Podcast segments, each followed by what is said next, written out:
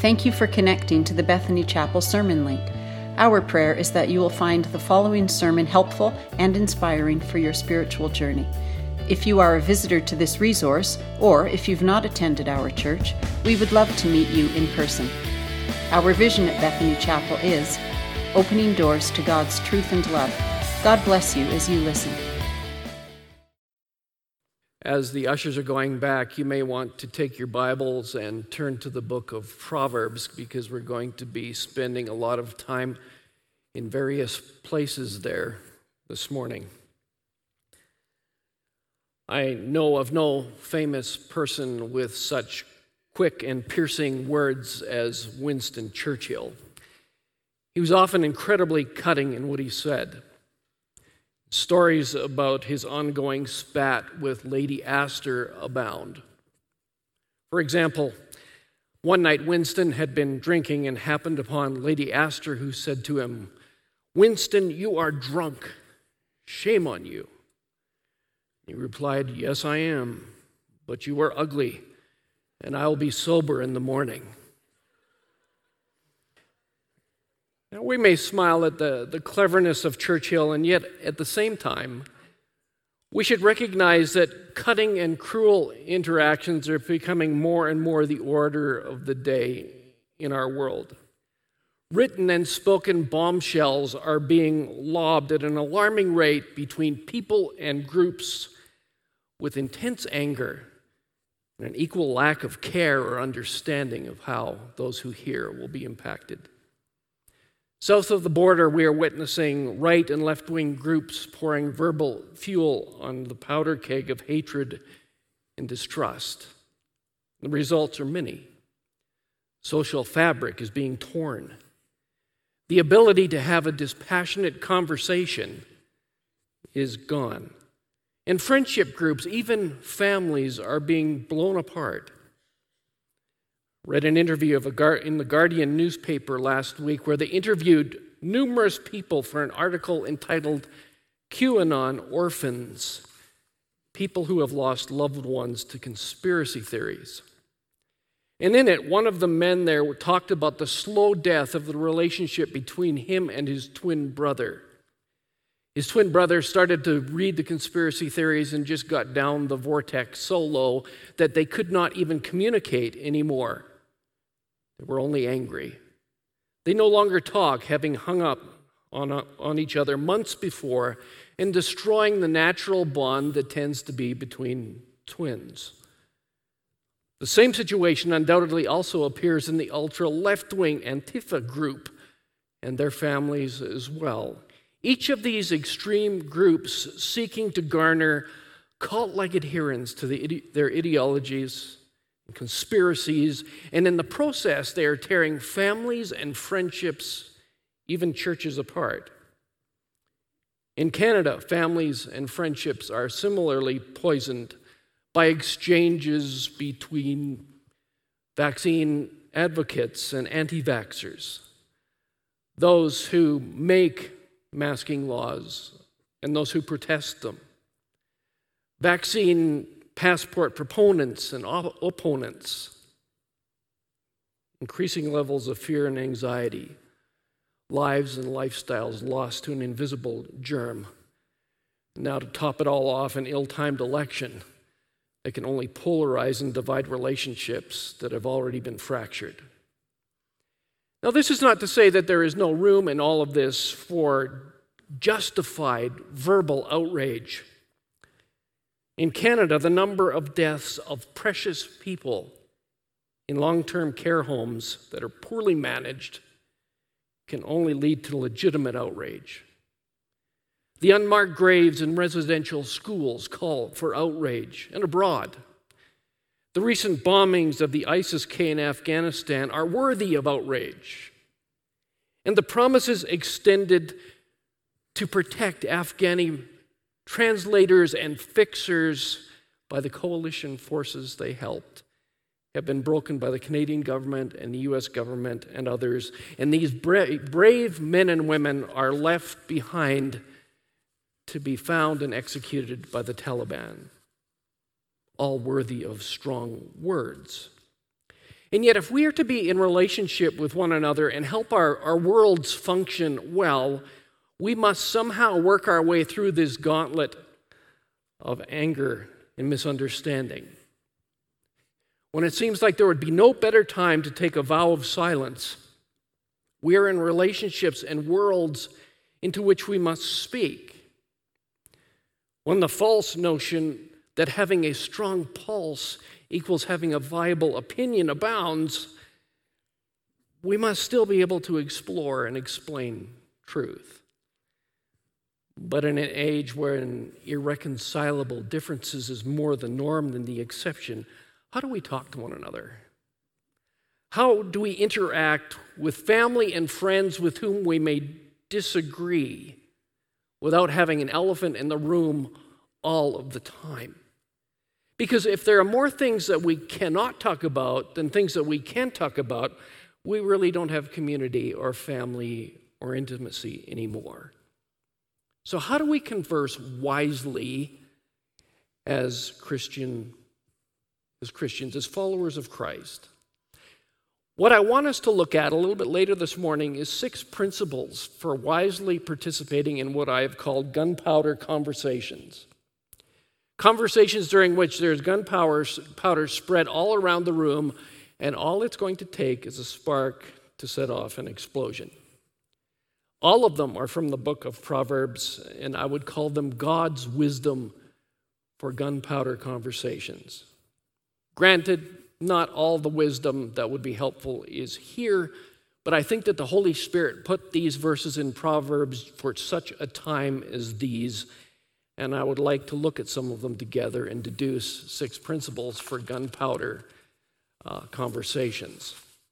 But before we look at these principles, I think that we need to zoom out and take a brief, bigger picture, a look at the biblical context around the power of words themselves, and then how Proverbs as a genre or type of writing actually works. First, the power of words. We're only a couple of verses into the Bible when we notice the power of God's word to create. He speaks, and the physical world and mankind come into existence.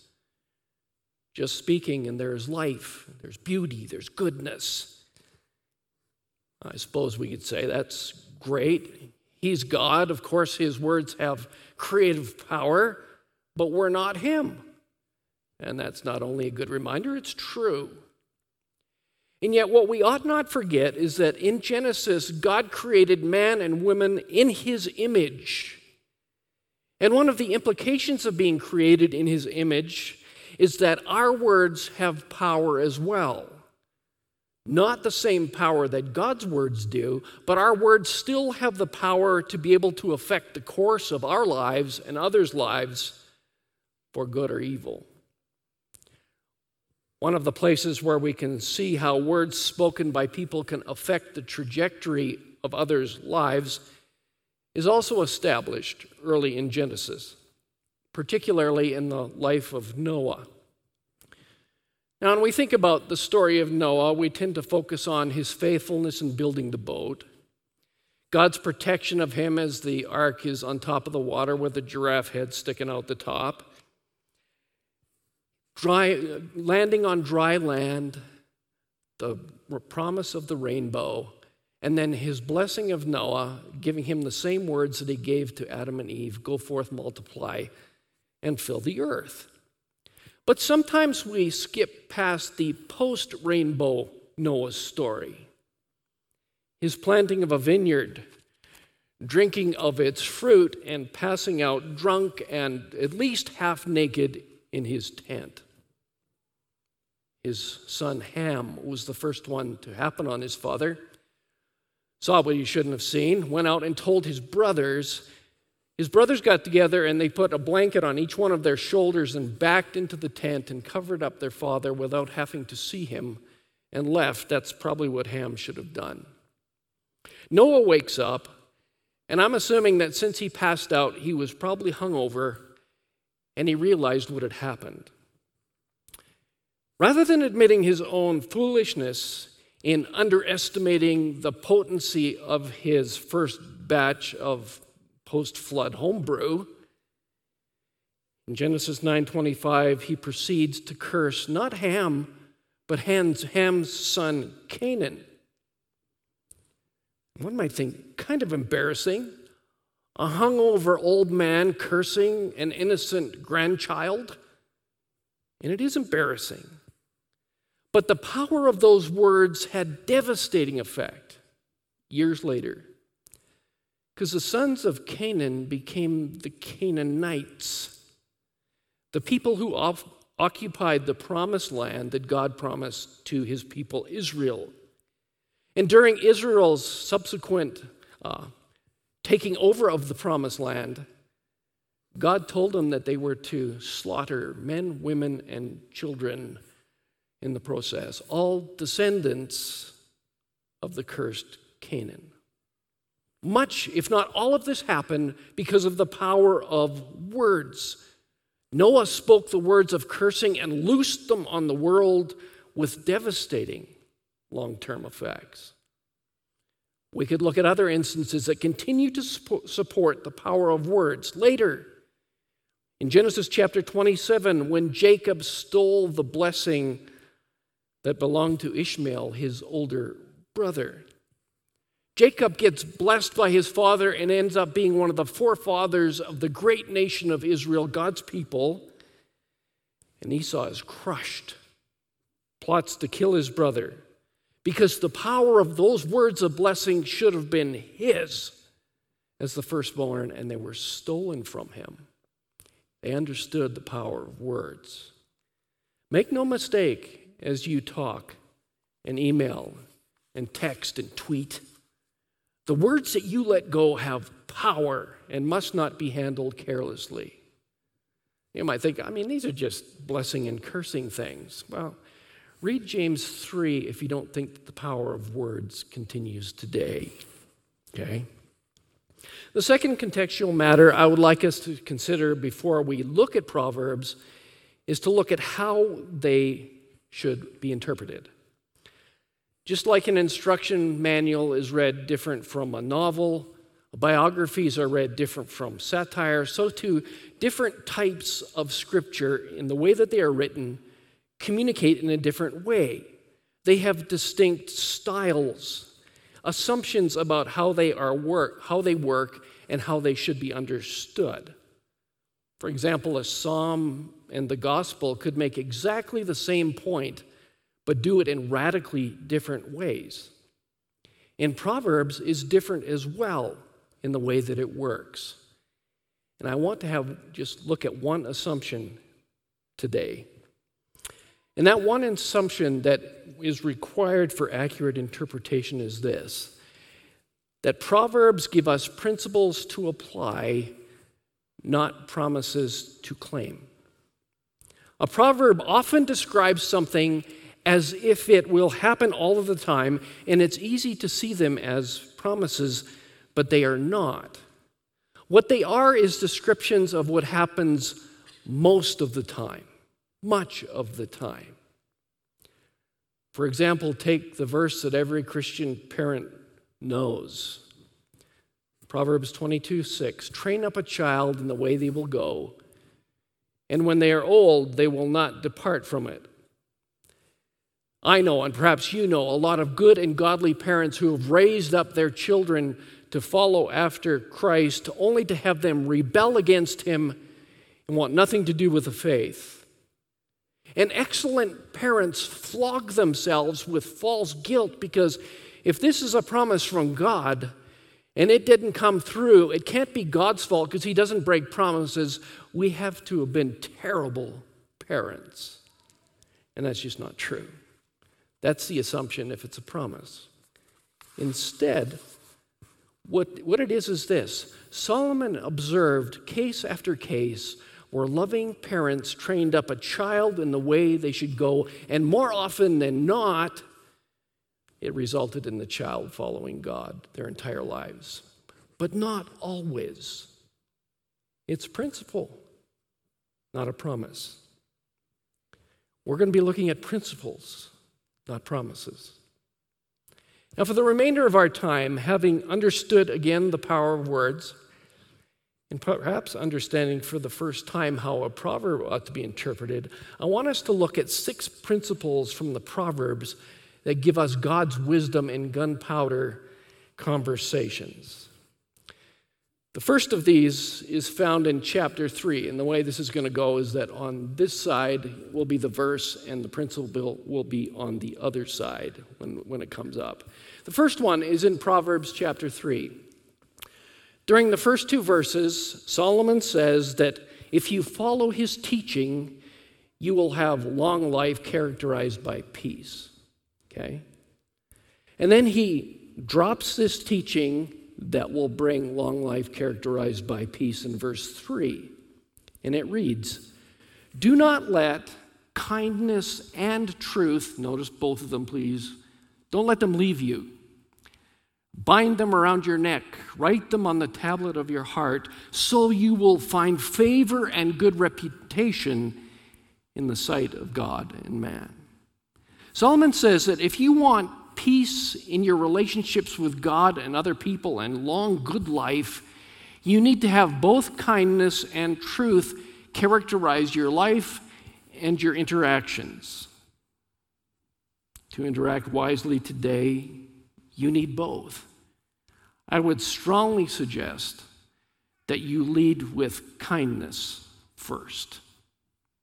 Truth without kindness in Canada is conversational suicide because of the false but prevalent assumption that such a thing as truth doesn't exist.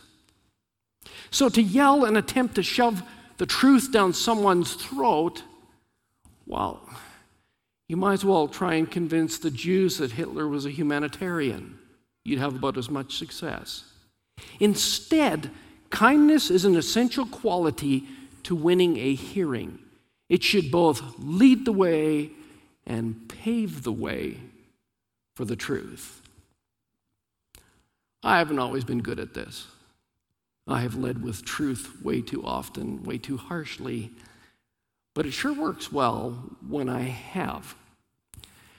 I had a number of conversations this summer with an 18 year old girl whose family we were vacationing with. They're not believers in any sense of the word. Early on, like the first out of the seven days, she told me how she meditated to Buddha every day and used a Ouija board to find out what she should do with her life and prayed to Michael the archangel for protection and a Hindu god that started with the word K, the name I can't remember, to help her find anything that she had lost. And I'll tell you, it was hard not going into truth mode in debate fashion right there. I just kindly asked questions and kept my mouth shut. Three days later, when everyone is on a hike, we end up walking together, and she asked me, So, what do you believe about heaven and hell and how people get there? And I had a half an hour to 45 minutes to gently explain the gospel to her, which I don't think she'd ever heard before. And she listened and she interacted intelligently with me.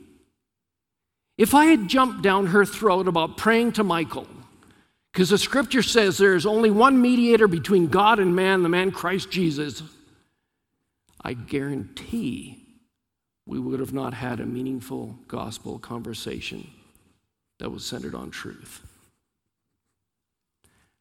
Please don't hear me say that truth is to be put on the back shelf and left there that what is true for you is great and what is true for me is great, even though we disagree and I mean on fundamental levels. Rather, what I'm saying is that in our current conversational climate, I would strongly suggest that we lead the way with kindness and trust the Holy Spirit to open up gaps into which we can speak truth. And that's the principle. As you lead with conversational kindness, Trust the Holy Spirit to open up places to graciously speak truth. First, kindness, and trust the Holy Spirit to open up those places where you can speak truth. The second principle for gunpowder conversations is found in chapter 26 And it's in back to back proverbs that must go together to get Solomon's point. The translation that I'm putting up there is a new living paraphrase because I think it just lays it out the clearest. Notice the contradiction in the verses 4 and 5. Verse 4 When arguing with fools, don't answer their foolish arguments, or you'll become as foolish as they are. Then verse 5 says, When arguing with fools, be sure to answer their foolish arguments, or they will become wise in their own estimation. One thing we are reminded of here again is that you can't interpret Proverbs as promises because these two verses, one intentionally after the other, contradict one another. The first one saying, Do not debate with a fool. The second one saying, By all means, debate with them. So, which is right? Well, they're both correct, depending on the circumstances. Solomon put them together to make sure that we would get the principle that we must discern early the receptivity of the listener before we speak. Discern early the receptivity of the hearer before you speak. What Solomon is saying is that as we converse or even debate with someone who lacks understanding, discern early whether they're even willing to converse in a civil manner. Some are not open to dialogue, they're super antagonistic. And so, by attempting to debate with them or argue with them, you may in fact lower yourself to their level of aggression. In such a case, Solomon tells us not to bother because it will make our behavior worse. If, on the other hand, you discern early that the person who lacks understanding is open to truth, then by all means continue to speak to them because your wise and truthful knowledge may change their lives. Now, there's a, an additional proverb that can help your early discernment process of whether or not to continue the conversation. And it also encourages us to take our cue on the behavior of the person who is with us, who we're talking to. Proverbs 29 9 says, When a man has a conversation with a, when a wise man has a conversation with a foolish man, the foolish man either rages or laughs, and there is no rest. So you can tell early in a conversation that it's time to back out if a person's response to your kindness and truth filled message is sarcasm and scorn that goes on and on. The verse says there is no rest from it. Solomon seems to indicate that if there is a conversation in which each contributor honors the other and withholds demeaning behavior like scorn and sarcasm, by all means invest in it. But that receiving a response that is full of scorn and sarcasm, that's a signal that it's time to change the conversation. It's time to change the subject. It's time to change your location at times. The bottom line is that it's not worth having a conversation with some people sometimes. Perhaps they're not ready. Perhaps they never will be. It's a sad reality, but I think it's a growing reality. And we want to be those who steward our time and the truth wisely by investing in conversations that have promise. Discern early the receptivity of the listener. Now, we've talked a lot about discernment and resulting self control, so that if you stop listening now, or the audio pooched, or the, the hot air from the mask on your eyes has uh, put you to sleep, you might conclude that no one should ever speak. But early discernment and potential restraint are only part of the wisdom that Solomon shares. What about the process of actually talking? Well, he also gives us counsel on speaking wisely, even though he is way more on the cautious side than even we are as Canadians. The first of these proverbs is in chapter 18, verse 13. It says, He who answers before he hears, it's folly and shame to him. Solomon's words do not prohibit you from talking, but it does advise you against speaking before you have fully heard what the other person is saying to you. And sometimes that listening is tough. I'm sure that you have been amazed, even appalled, by people who do nothing but talk, who use humor as a way to get the attention back on themselves, or will ask you a question knowing that they can hijack the answer and take over the conversation again. It's interesting that Solomon doesn't mention any of these things that we know to be manipulative and rude and self serving. He merely hints that someone who is a self controlled, wise person will tolerate this stuff as they seek to understand not merely what is said, but what is meant by what is said, so that when you finally do get a chance to speak, it is with incredible understanding, even empathy. Proverbs 15:28 adds to this by saying, "The heart of the righteous ponders how to answer, but the mouth of the wicked pours out evil things. Can you see the difference? Holding back or barfing out. Can you see how listening will give you a better understanding that will help you consider how to respond to this person? Pondering your response can guard you from a flippant, you know, flippant comeback, a dismissive reply, from a response that actually fires past what another person is saying. Ponder.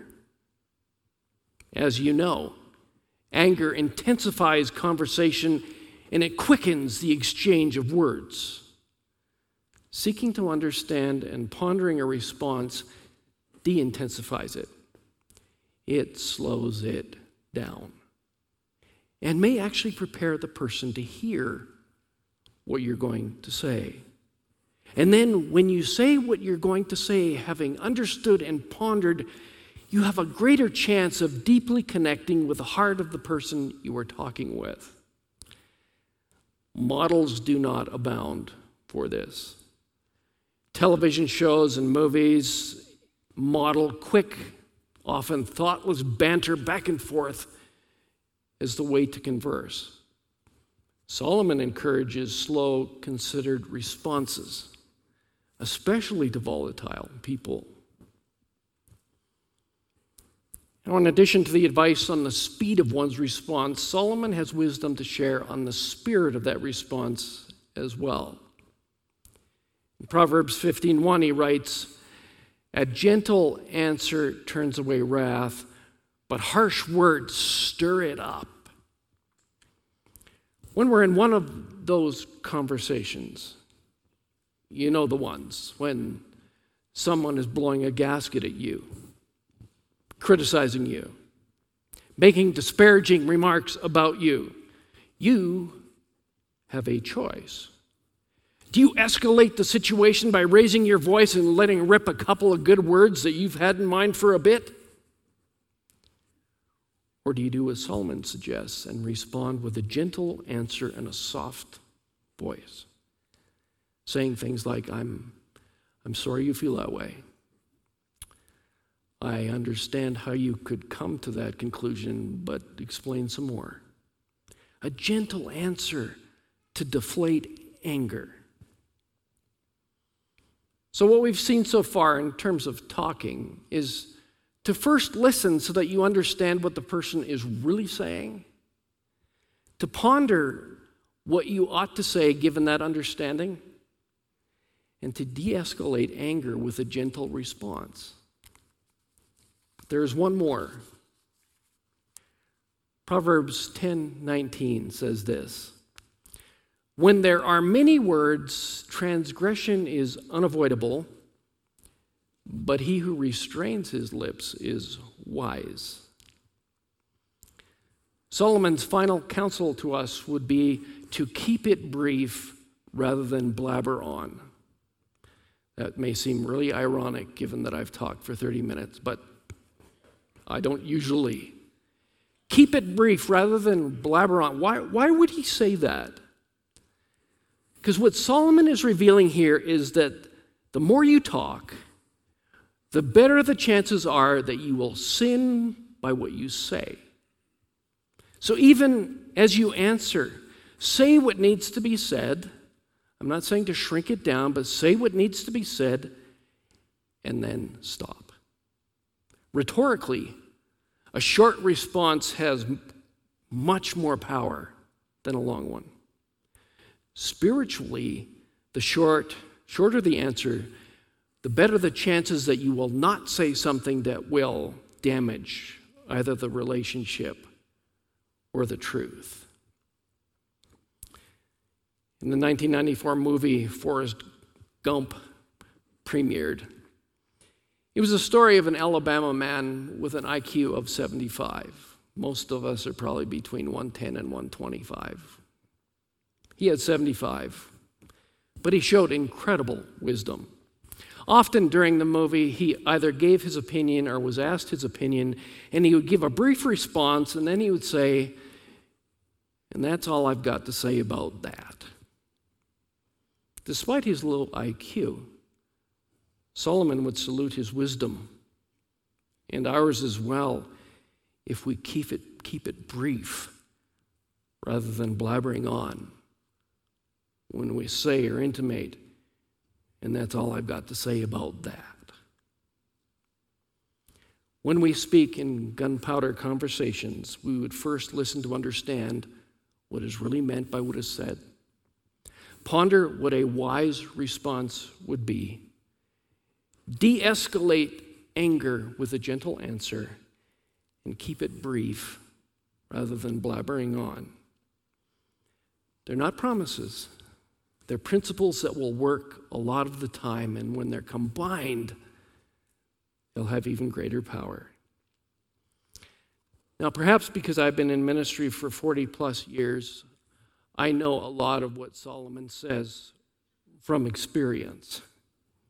I doled out, especially in my first 20 years, enough criticism and unwanted opinions and sarcasm to do most of us for a couple of lifetimes.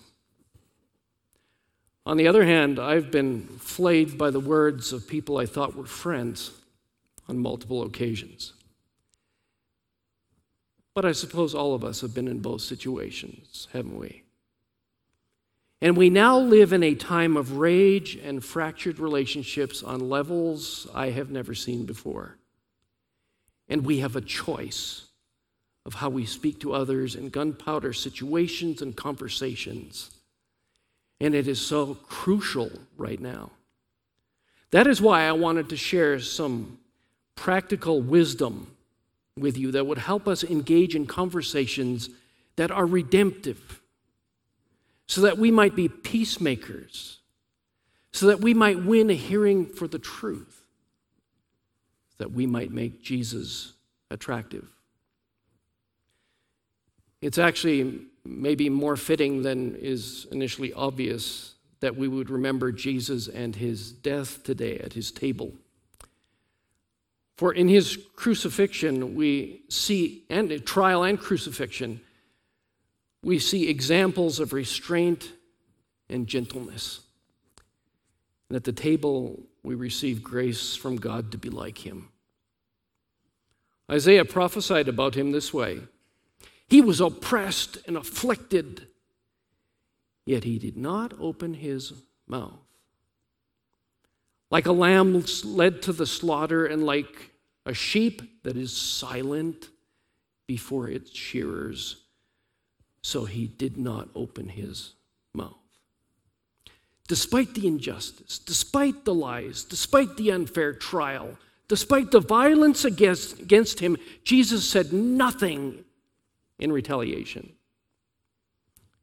In fact, if you listen to the few words that he does say from the cross, they're just full of grace. Today you will be with me in paradise. Father, forgive them. They don't really know what they're doing.